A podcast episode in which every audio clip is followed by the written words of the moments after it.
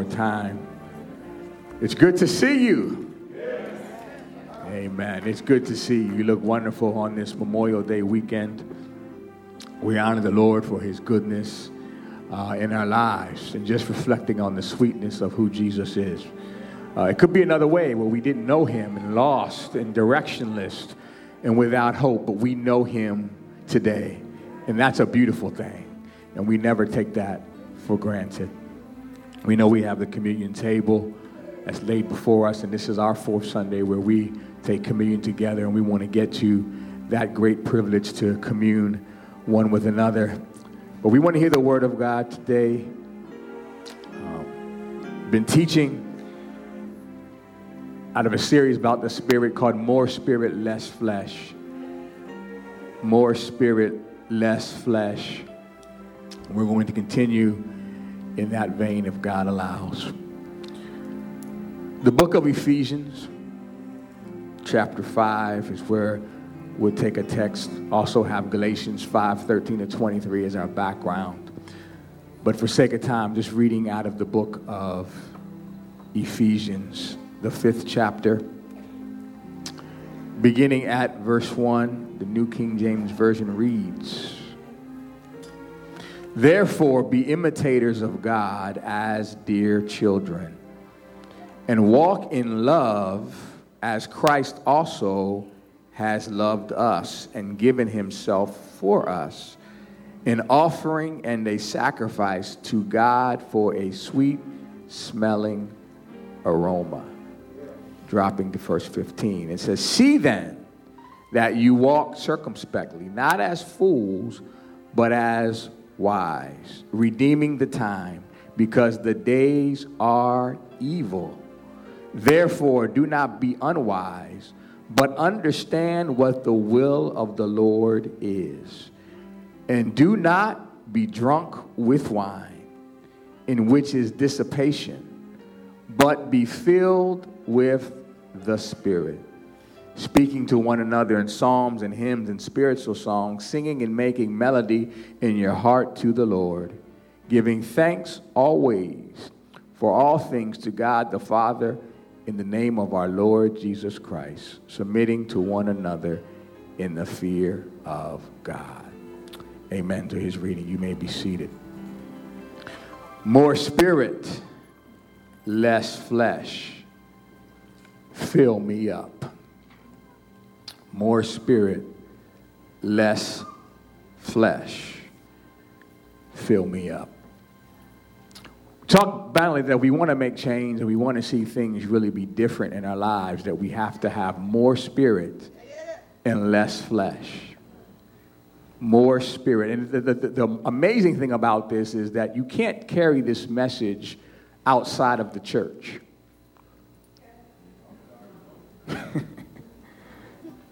Because we're the ones that have access to the Spirit. And so if things are going to be different, it's not talking to the White House, but it's talking to the church house, to the believers, that there'd be more spirit and less flesh. We talked about our first major point was that we have to acknowledge the Spirit. Oftentimes we acknowledge God the Father, we acknowledge the Son, but often we're remiss in acknowledging the presence of the Holy Spirit. And that he's here not to follow us, but he's here to lead us. We talked about that he abides with us, and so we must abide with him.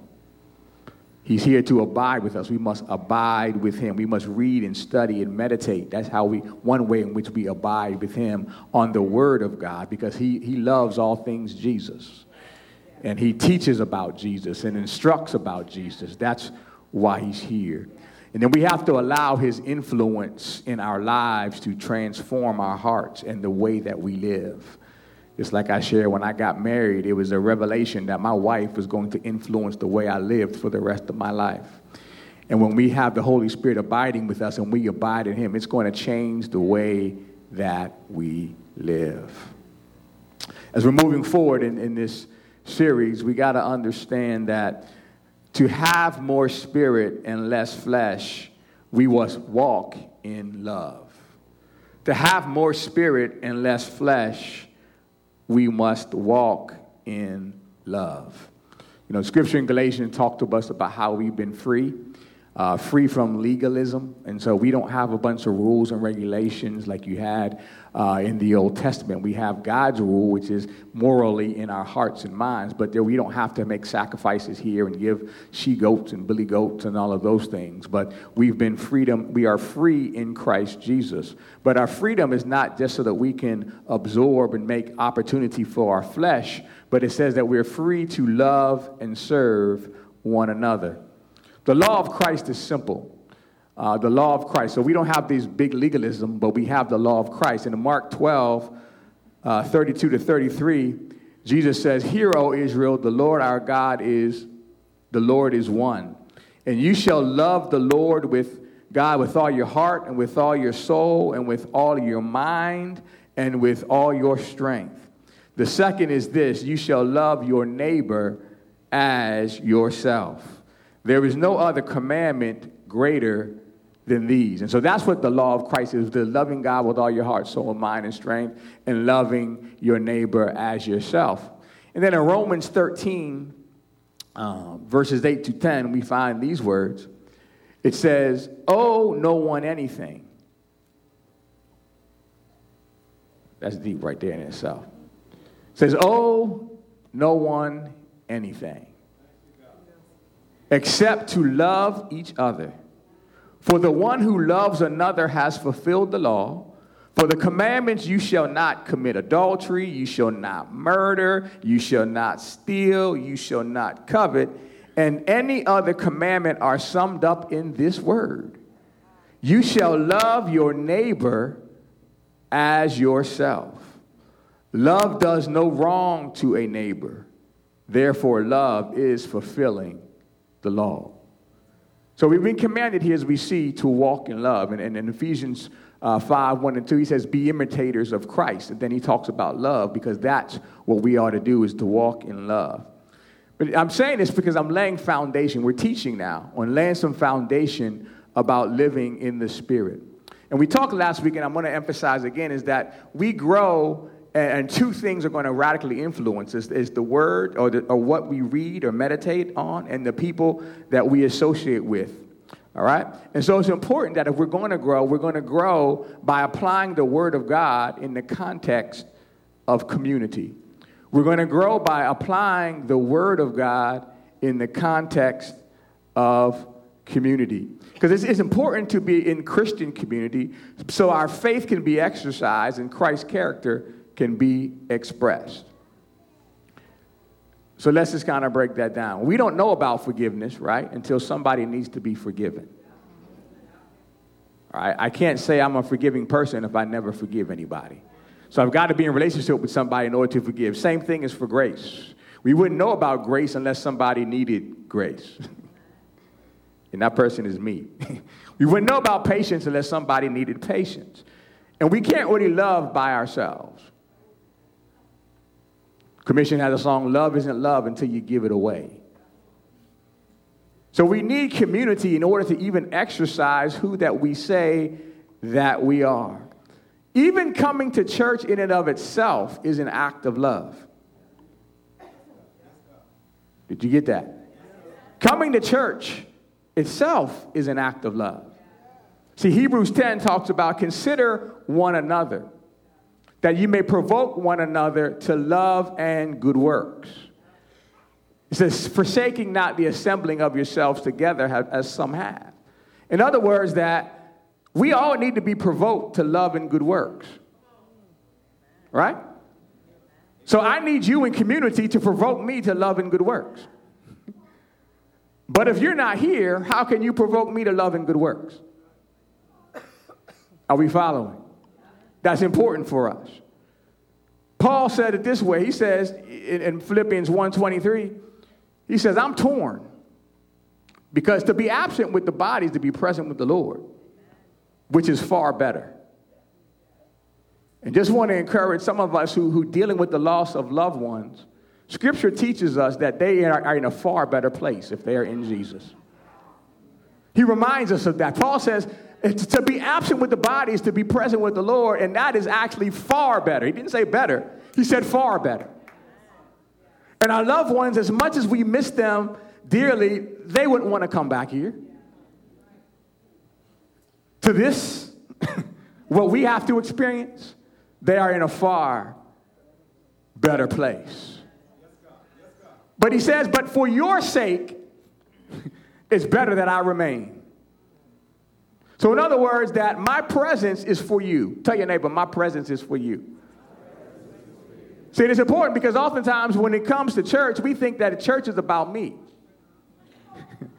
I go to I go to church because I like the music. I go to church because I like that preacher. I go to church because I like the programs that they have. But that's not really the essence of what being in Christian community is all about. This is actually not for me, but it's actually for you. Because we can't be who we're called to be without each other. An expression of love. Stay with me. I'm trying to lay some foundation.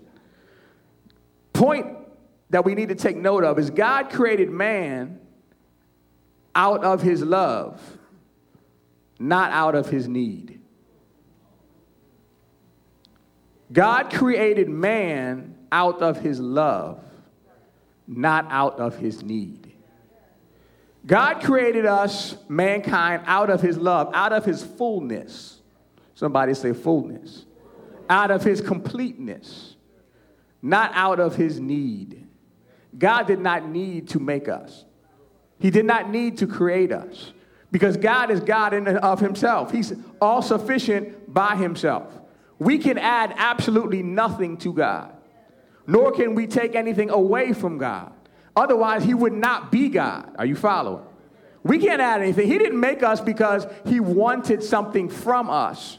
He just wanted this glory to come out of our lives. And so out of his fullness, out of his abundance, he created us. The Bible teaches us in First John four and eight, he says, God is love. So out of his abundance, he is love. And we know that John three sixteen says, for God so loved the world that he gave his only begotten son. Love also gives. Okay, you see that? Out of the fullness, love gives. First Corinthians thirteen wraps it up this way, that love is really all that matters. He said, if I speak with tongues of angels but have not love, I'm just making a bunch of noise. He said, if I have all faith to move mountains, but yet have not love, I, I'm just making a bunch of, it's irrelevant. He said, if I give my body to be burned, but the motive for why I'm doing that is not love, it's useless. That's how important love is. Now let's break this down further. The flesh feeds off of emptiness. The flesh feeds off of emptiness, either real or perceived. Where did I get this from? Genesis chapter three. Adam and Eve were in the garden. Everything was great. Eve was deceived into thinking that God, a good God, was withholding something from her. That he wouldn't allow her to eat of this forbidden fruit because God did not want her to be like him, full. You follow? Complete. So she was tricked into thinking that she was lacking something, that there was something missing in her life, and that God somehow was trying to hoodwink her because he didn't want her to be like him. Are you following? And the Bible says that she ate of that forbidden fruit, something that was forbidden, and what's forbidden for us really is self-reliance. Relying on self is what God really forbids. Because when we acknowledge, when we know good and evil, that's what ha- happens because we try to rely then on ourselves. And when something seems good to us, we desire it more. Anybody know what I'm talking about? Amen. See, they tell you when you have children, you should give them vegetables first, right? Before you give them fruit even. Because fruit can be sweet, and so they, they like that sweet taste. So you want to give them vegetables, get them used to that because it, it's not so sweet so that they can eat both. Now, let's not even talk about candy. Once you give children candy, all bets are off.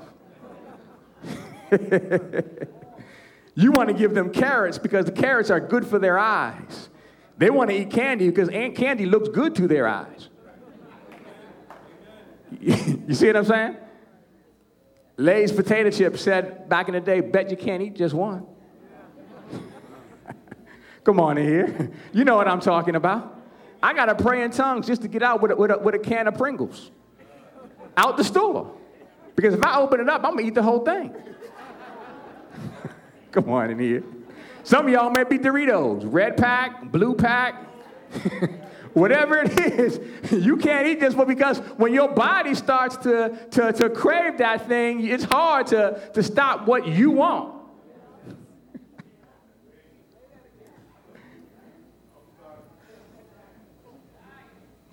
That's why the Bible says in First Timothy six ten, he says this, he says, the love of money is the root of all evil. So what you talking about? That's hard to comprehend if, if you think about it. He says the love of money is the root of all evil. New translations try to say is the root of all kinds of evil. But literally in its translation, it says the root of all evil. Now, that may be hard for us to put our minds around, but it's the love of money that is the root of all evil. Why is that? Money's neutral by itself. Everybody realizes that, right? There's nothing wrong with money. Money's neutral in and of itself. Loving money, where our affections or our hearts are for money, is what the problem is. Because why do we want money? We want money so that we can do what we want. Come on in here. Your children ever excited to get a job or to have their own money? Why? So that they can do what they want. See, you take their phone because it's your phone. They're longing for the day where they got their own money where you can't take their phone because it's their phone and they can do what they want. You're too quiet in here. They want to get out your raggedy eleven by ten room you stocking them in. They want to get their own money, right? So that they can have their own house and do what they want. They can come in when they want. They can leave when they want. They can listen to whatever they want. See, and, and money allows me to do that. I don't have to deal with you if I don't want to, if I got money. I'll move right out the neighborhood if you move in, Tracy, because I got the money to do so. If all you got is five dollars in your pocket, you better go to McDonald's, maybe get a four for four from Wendy's. Popeyes may got three ninety-nine, four tenders, and a biscuit. But that's about all you're going to get. But somebody with money can call any restaurant they want to. And even if it's booked, pull out some more money and say, is there a seat for me? Come on in here. Even look at Daniel Snyder, huh? People want him to change the name. He's like, I got too much money. I'm not changing the name. And I dare you to make me.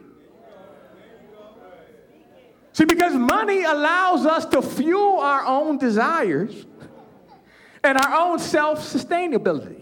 That's why Jesus said this. He said, it's easier for the, the, the, a man to go on a camel of the needle, to go, to go through the eye of a needle, than for a rich man to get into heaven.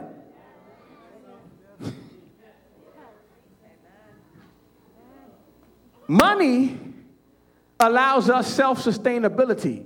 It allows us to meet our desires. I'm going somewhere. We got to understand that the Father is the one who should be fulfilling our desires. James four, one through five says this. What causes quarrels and fights among you? Is it not that your passions or your desires are at war within you? Can anybody relate to that? Our passions, our desires are at war within us. It says, you desire and you do not have, so you murder. Huh? Anybody heard of a love triangle? One of the reasons why people end up dead is because I wanted you and couldn't have you. Oh, it's a quiet church today. It's a fourth Sunday. What, what is it? Huh? And so you wanted something, couldn't have it, so what? You, you murder. It says you covet and you cannot have, so you fight and quarrel. Anybody at your job fighting and quarrel? You trying to get to the position, she trying to get to the position?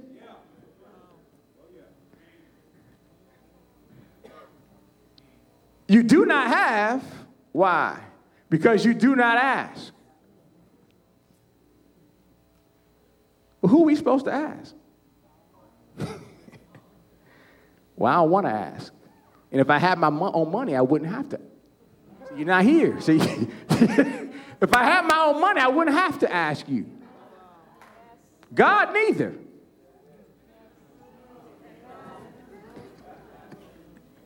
Come on, we laying foundation. We laying foundation. See, he says, and this is why he says that. You, you ask, and when you do ask, you ask, you don't get it because your motives are wrong. You just want to get it so that you can lavish your own self and your own desires. That's why God says no. Then he says, you adulterous people. Why is he saying that? He says because he's the one that's supposed to be supplying our need. But we're, we're, we're leaving our supply and going elsewhere to get that supply. He says, you can't be friends with the world, because you become friends with the world, you become enemies of God. And then he says, because God, he yearns jealousy over the spirit that he has made to dwell in us. In other words, the spirit that he's given us, God wants that for himself. God wants that space for himself. He, he yearns for that in each and every one of us. That's why Psalms thirty-seven and four says this. He says, delight yourself in the Lord, and he will give you the desires of your heart. So that we, if our delight is in him, if we put our delight in God, that he's the one that will give us our desires.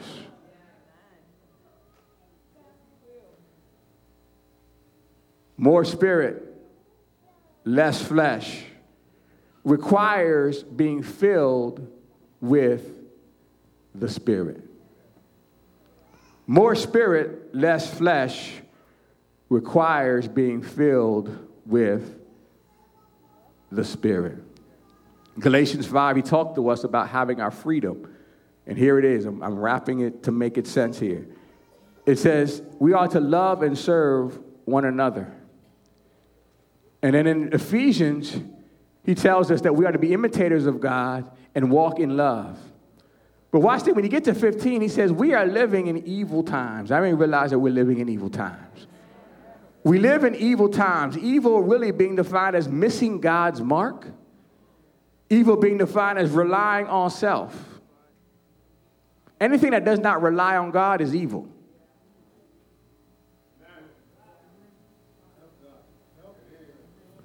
That's the time in which we live. And we know it because our flesh is in operation. And we experience, we talk about, we have strife, we have division, we have envy, we have murders, we have all of this stuff that we see, we all of this destruction, because evil is so present because we live in the flesh. Then he goes on to say this, he says, we must make the best use of our time. How do you realize, everybody, we don't have a whole lot of time? I look up, man, I'm, I'm, I'm, I'm be forty-seven years old. I can just remember things when I was four, but I'm forty-seven. Time flies. And so we've got to maximize the time that we have. We, nobody's promised us that we're going to be here tomorrow or even how long we're going to be here. We got to make best use of our time. And so as believers, we can't use our time just heaping our time on the flesh. When somebody's on the phone cursing somebody out, you don't got to get on the phone and to have your two cents in there either. Is that the best use of your time? So when there's flesh going on, is that the best use of our time? He says, you got to remember, the days are evil, and we got to make sure that we're wisely using our time, not acting like fools. My dad used to say, any idiot could do that. And, and, and he would say, is that putting somebody down, anybody could do that. It doesn't take anything to put somebody else down. It takes something to be able to lift somebody else up.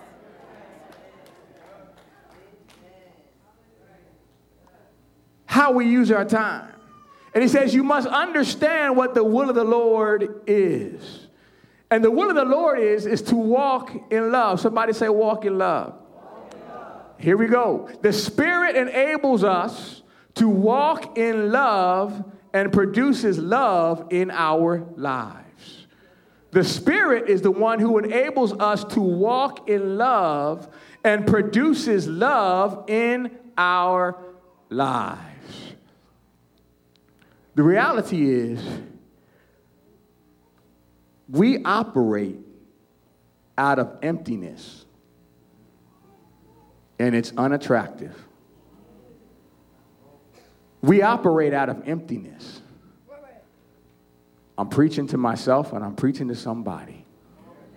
We operate out of emptiness.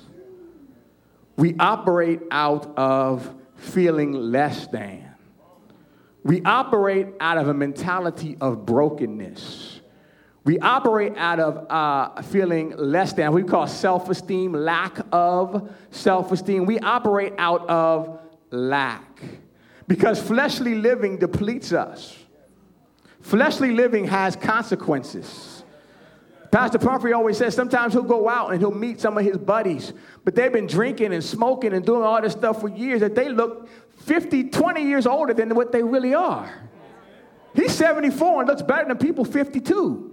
Because that type of living, it depletes your life. Come on in here, somebody. It takes away. Fleshly living robs us of vitality, robs us of, of the vigor, robs us of life. Fleshly living has consequences. When you're always around destruction and you're, you're always around death and you're always around trauma and you're always around issues, it has its consequences.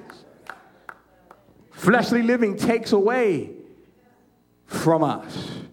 And so we operate this way. We operate looking for things and looking for people to help us to feel full. That's why relationships are so jacked up. It's because people are thirsty.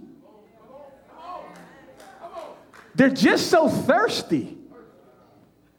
Be quiet here today. People are just so thirsty. Will take anything, anybody, as long as they standing upright. They just thirsty, gotta have something, someone to make them feel better, make them feel full, make them feel like they're a person. And relationships are, are, are very destructive that way because I need you for me.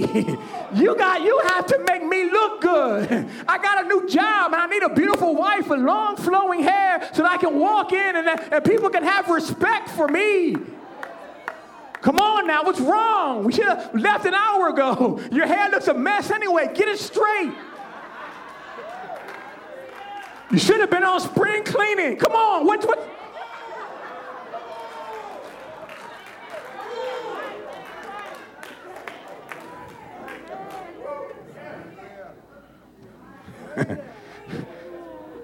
I should have been pregnant by now. Hurry up. What are my friends going to, what's my mama going to say? Come on now. She said I wasn't going to be a good mother. I got to prove to her, hurry up. I ain't waiting for us to get settled. We got to have this thing now.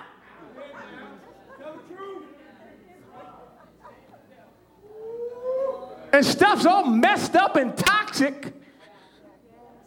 Because as people, we, we, we, we operate out of an emptiness. That's why sports teams get jacked up. Look at the Celtics. More individual talent than probably anybody, but can't win because everybody's about themselves. Who's going to grab the bag at the end? Who, who's going to be the star? Who's going to be the one that gets all the accolades? Who's the one that they're talking about? And we got to be careful, even as a church, that we don't operate like that. We don't minister to people and want people to come to God so that we can fill up our empty chairs and so that it looks better on the camera. Lives are not about us, and we're looking for folks so that they can help us look better so we can talk about how good our church is and how many people we got coming and how many services we have and when they talk about how good our webs, that has nothing to do with lives being saved. And it's repulsive, and it, it, it's, it, it's broken when that happens.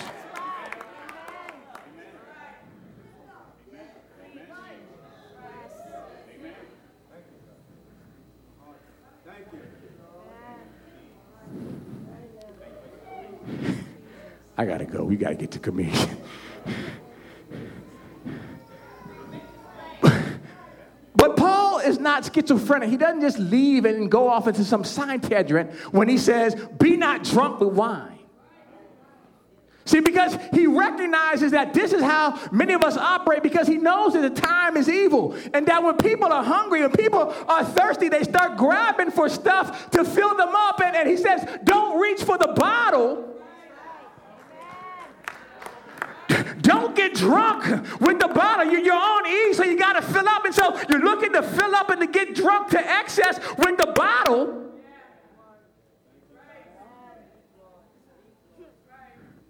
See, because being drunk has consequences too. Oh, be careful what you reach for when you're trying to fill yourself up. He says, don't grab the bottle, because being drunk is only going to magnify what's in you already. You've talked to somebody that has too much to drink. Whatever's in them going to come out. It just magnifies it. It just makes it silly. The, your filter gets removed and, and my, anything might come out your mouth.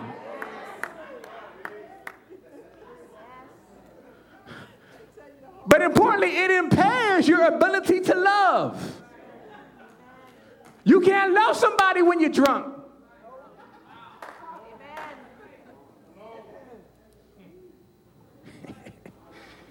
Be careful what you reach for to quench your thirst. This is what he says. He said, be not drunk with wine. He's not going off on a tangent. He said, I know that people are thirsty for, for stuff, and I know that you feel it, but people are reaching for the wrong thing. He says, don't do this. But good news is the gospel, he says, but he tells you to do something. He says, be filled with the Spirit. He said, be filled with the Spirit. Be filled. That's, that's not, it's not a, a, a might or perhaps, but he's telling you, I know what the antidote is. I know, I know what the resolve is. I know how to turn this thing around. It's, it's to be filled with the Spirit. See, Jesus, when he, he walked on earth, he walked out of fullness in his life. Jesus always walked a full life. The Bible says in Luke chapter four that Jesus, being full of the Spirit, even when he was led by the Spirit into the wilderness. The Bible says that he was in the wilderness for forty days and forty nights. And how many realize that if you ain't had nothing to eat or nothing really to drink for forty days and forty nights, you hungry and you thirsty? See, and Satan thought he had him here. He said, I got this joke. I I know he's famished now. I know he's hungry, and I know he's thirsty. So he tempted him to come out of himself and to grab this onto something that he had no business grabbing onto. He said, if you are the Son of Man, turn this stone into bread and eat. But what Satan didn't realize is that Jesus was already full. He was full of the Spirit when he went in, and he was full of the Spirit when he came out. The Spirit will keep you full even when your body may seem famished, even when your mind may seem fatigued. It's the Spirit that will give you supply as you're going through your biggest test. It's the The Spirit that will keep you filled when you're going through your biggest obstacle, when you're chugging away trying to get to your biggest breakthrough. It's your Spirit that will fuel you to get to where you need to go. He had something that the devil didn't know that he had. He had the Spirit. That's why Jesus could walk around, and, and, and when, when the woman that had the issue of blood, when she touched his garment, he said, I feel that power has left me. But he wasn't in the power deficit. He wasn't lacking anymore, but he had plenty of power because he was operating in the fullness of the Spirit. Say, talk to me, preacher, I am. In Acts chapter six, uh, when the work of the ministry got full, they needed people to help out in ministry. He didn't say, call the biggest and strongest, uh, those that are in the gym seven days a week. Uh, that's great if you can do that. But he said, you need to find people that are full of the Spirit. Because in order to love people in ministry, you got to be full of the Spirit. Uh, sometimes people are not lovable when you come to serve them. Sometimes they're not lovable when you're trying to help them. But they don't need you to slap them with your flesh. They need somebody that's full of the Spirit. Even when the demons in Acts chapter twelve tried to approach Paul to try to keep Paul from preaching the gospel, the Bible said Paul, being full of the Spirit, looked him dead in the eye, looked that sorcerer dead in the eye and said, "You child of the devil, you will not hinder the gospel from going forth." And the Bible said that people got saved because of Paul's message. But when the enemy tried to stop what God was trying to do, it's being full of the Spirit that enables you to push through. You can look that devil right in his face. "You lying spirit, you poverty spirit, you broken spirit, I rebuke you in the name of Jesus." But you better be full of the Spirit if you're going to be able to do that. Flesh can't handle Spirit.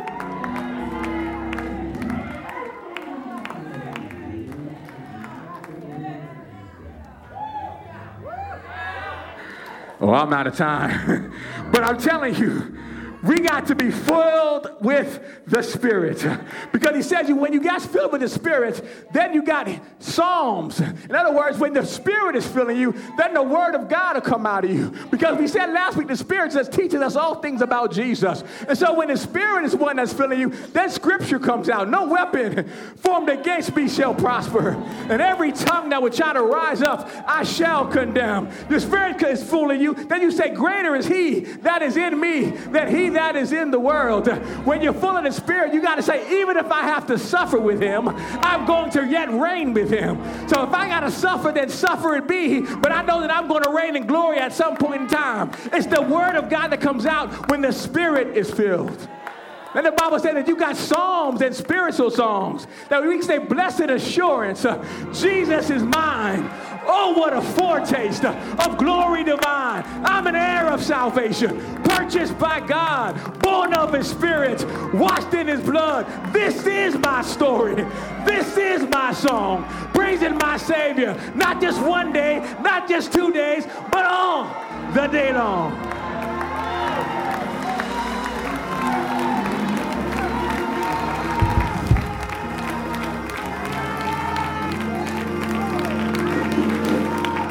We got to be filled with the Spirit.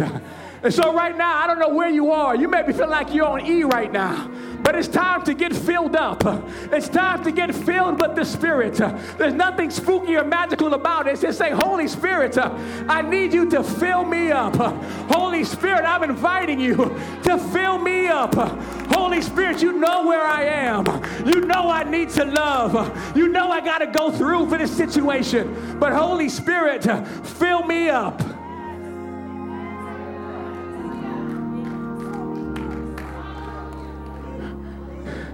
If somebody needs to be filled up today, I just want you to stand over the building and just lift up your hands and just say, "Holy Spirit, fill me up." And open up your mouth and let the Spirit begin to pour into you.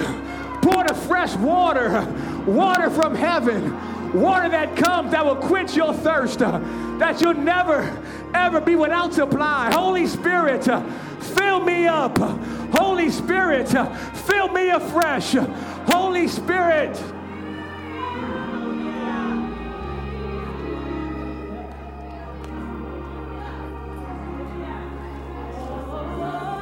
Holy Spirit, fill me up. Fill me up. Fill me up.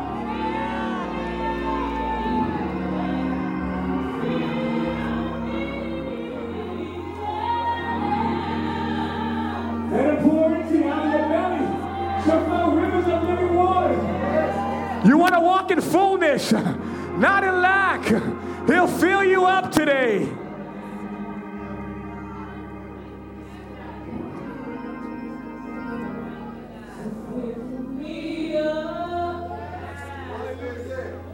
Till I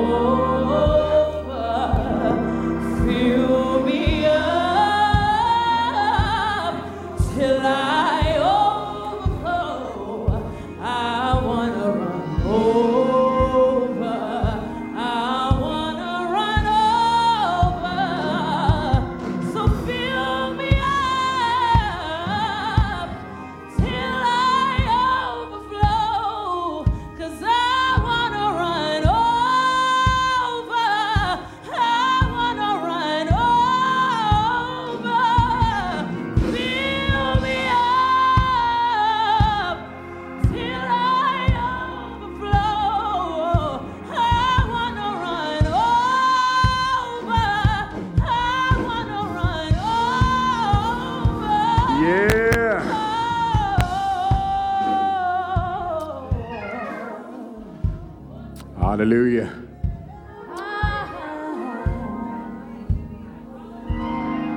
We must be filled with the Spirit. And while we're getting ready for communion, we can go ahead and start to move.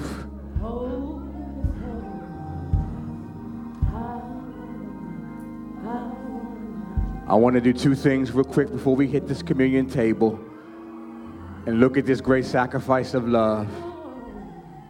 While everybody's still praying, those who are praying in the Spirit, continue to pray in the Spirit. But if there's somebody here that does not know the Lord Jesus, somebody here that is not saved, you realize that you're running on empty because you don't know Jesus, and you hear him calling you today, is there somebody that wants to give their life to the Lord?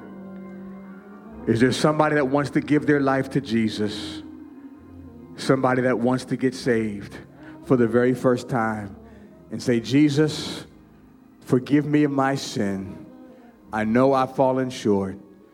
Come into my life. Is there somebody that wants to get saved? Somebody that wants to get saved today for the first time and give their life to Jesus? Is there one? Is there one? While we're praying in this moment, is there one? Is there somebody looking for a church home? Somebody you already saved, you've already given your life to Jesus, and you hear God saying that this is the place he wants you to work out your soul salvation. Is there somebody that wants to make this their church home? Now's the time to come. We want to embrace you. We want to welcome you. We want to love upon you. There's somebody that wants to make this their church home. Two things. Somebody that wants to get saved.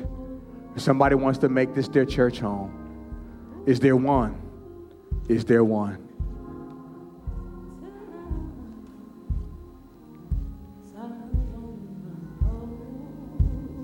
Is there one? Don't let this moment pass you by. If you're not saved and you hear God calling you, the day you hear his voice, harden not your heart. Receive him today. Is there one?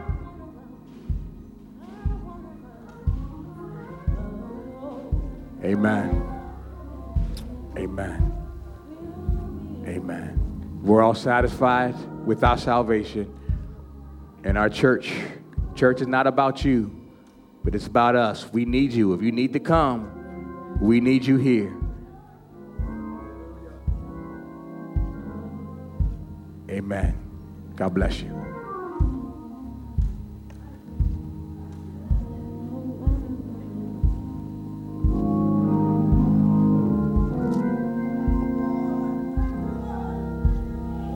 Good afternoon, church. It's time for our responsive reading. It can be found at the back of the hymnal, number five eighty-one. Also, First Corinthians uh, chapter eleven, starting in verse twenty-three. And also on the screen. So let us begin. For I have received of the Lord that which also I delivered unto you, that the Lord Jesus, the same night in which he was betrayed, took bread. And when he had given thanks, he brake it and said, Take, eat, this is my body, which is broken for you. This do in remembrance of me. After the same manner also, he took the cup when he had supped, saying, This cup is the New Testament in my blood. This do ye as oft as ye drink it in remembrance of me.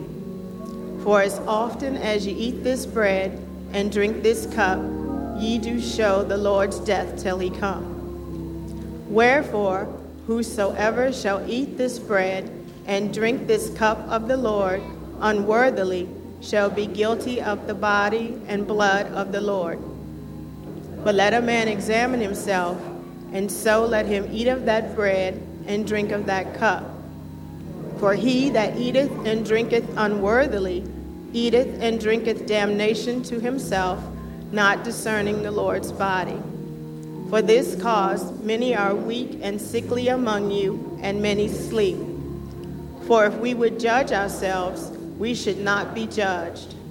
But when we are judged, We are chastened of the Lord, that we should not be condemned with the world. Wherefore, my brethren, when ye come together to eat, tarry one for another. And if any man hunger, let him eat at home, that ye come not together unto condemnation. And the rest will I set in order when I come. Thank you, Jesus.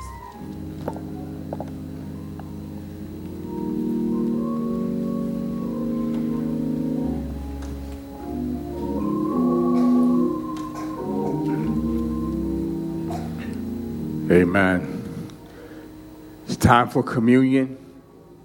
It's time when we commune together and remember this great sacrifice of love. This is what we could never duplicate, but must strive to imitate.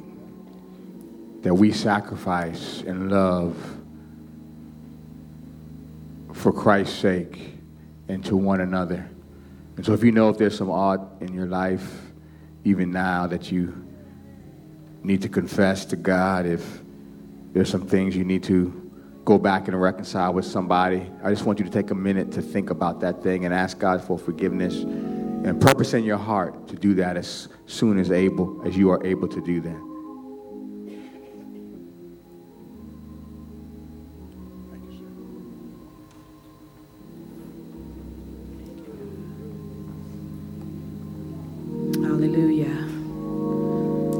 C O G, we do serve an open communion, that anyone that is a baptized believer in our Lord and Savior Jesus Christ can partake. And we know that we recognize that the, the bread represents the body of our Lord and Savior Jesus Christ that went to the cross for us. Hallelujah.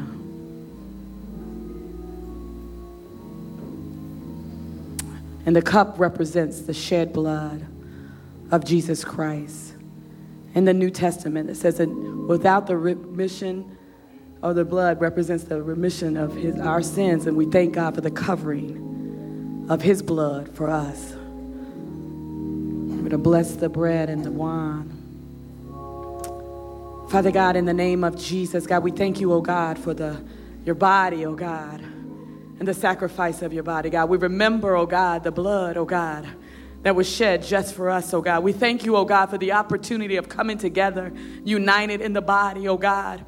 God, recognizing, oh God, that when we're united, oh God, and we're looking at you, oh God, that you are able to do everything, oh God. And so, God, we bless it, oh God, and we thank you, oh God, for doing what we can't do in the spiritual, God. And in the natural, oh God, we say thank you, God, as we recognize and we remember the cost, oh God.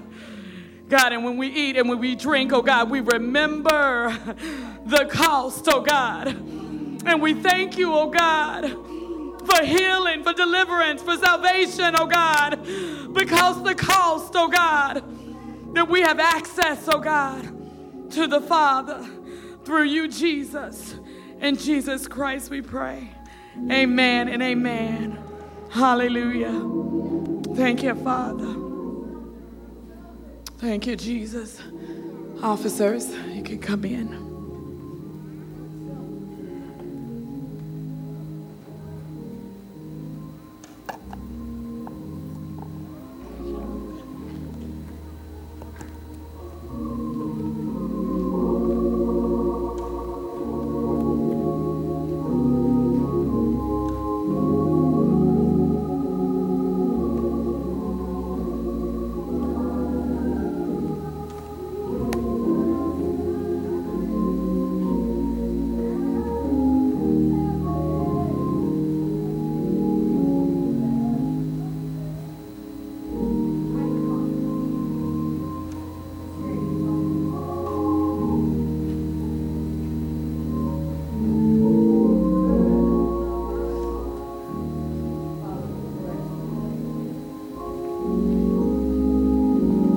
Please follow the direction of the ushers at this time.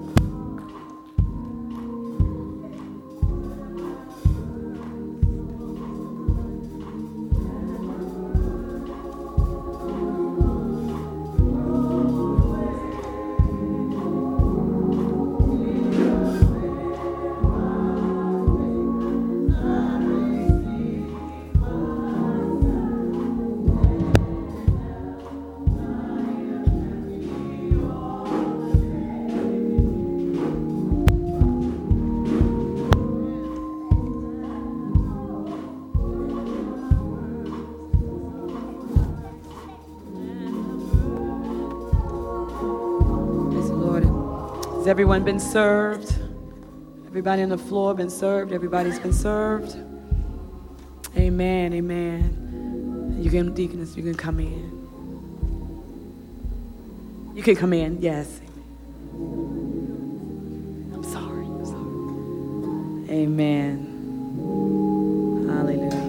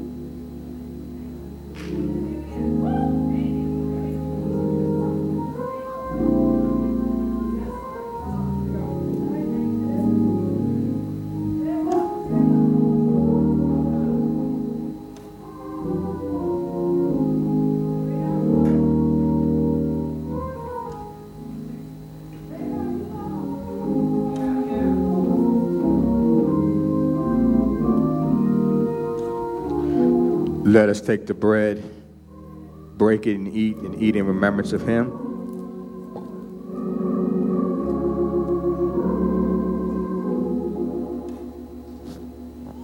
And let's take the cup, shedding of blood, there's no remission of sin. Thank you, Jesus.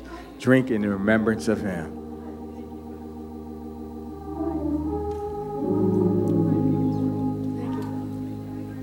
Hallelujah. Hallelujah. Hallelujah. Thank you, Jesus.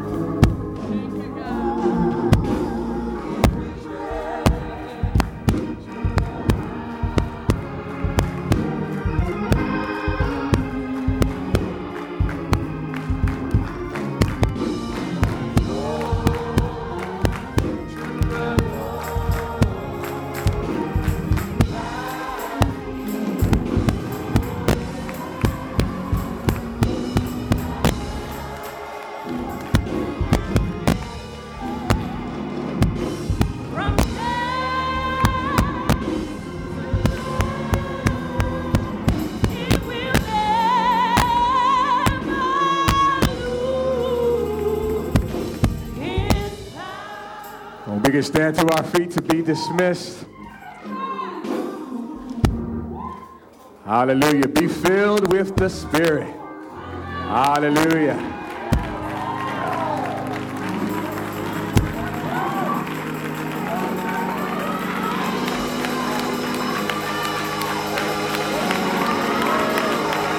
Hallelujah.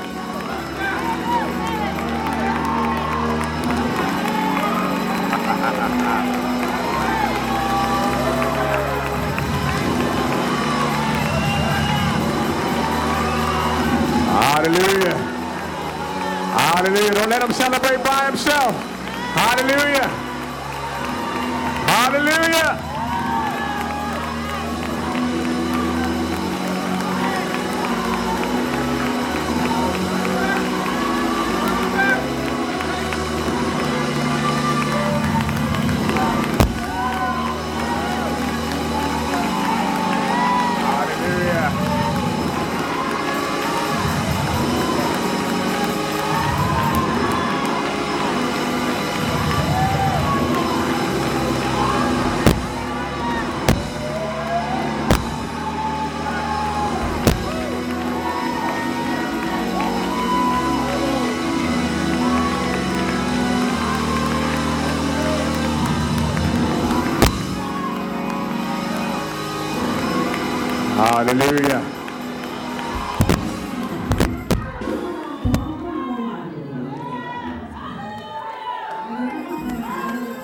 Hallelujah. Hallelujah. Keep this joy with you every time you go. Monday, Tuesday, Wednesday, Thursday, Friday. Be filled with the Spirit. Father, we bless you and we honor you, oh God. We thank you for this wonderful sacrifice, oh God. We thank you, Lord, for this time with you, God, corporately together. God, help us to remember you and what you've called for us to, to be in this earth realm, oh God. And so we thank you for victory in every situation this week, oh God. And so till we see each other again, God, protect us and keep us and fill us with your Spirit that we may walk in love. And we bless you and honor you in Jesus' name. Amen and amen.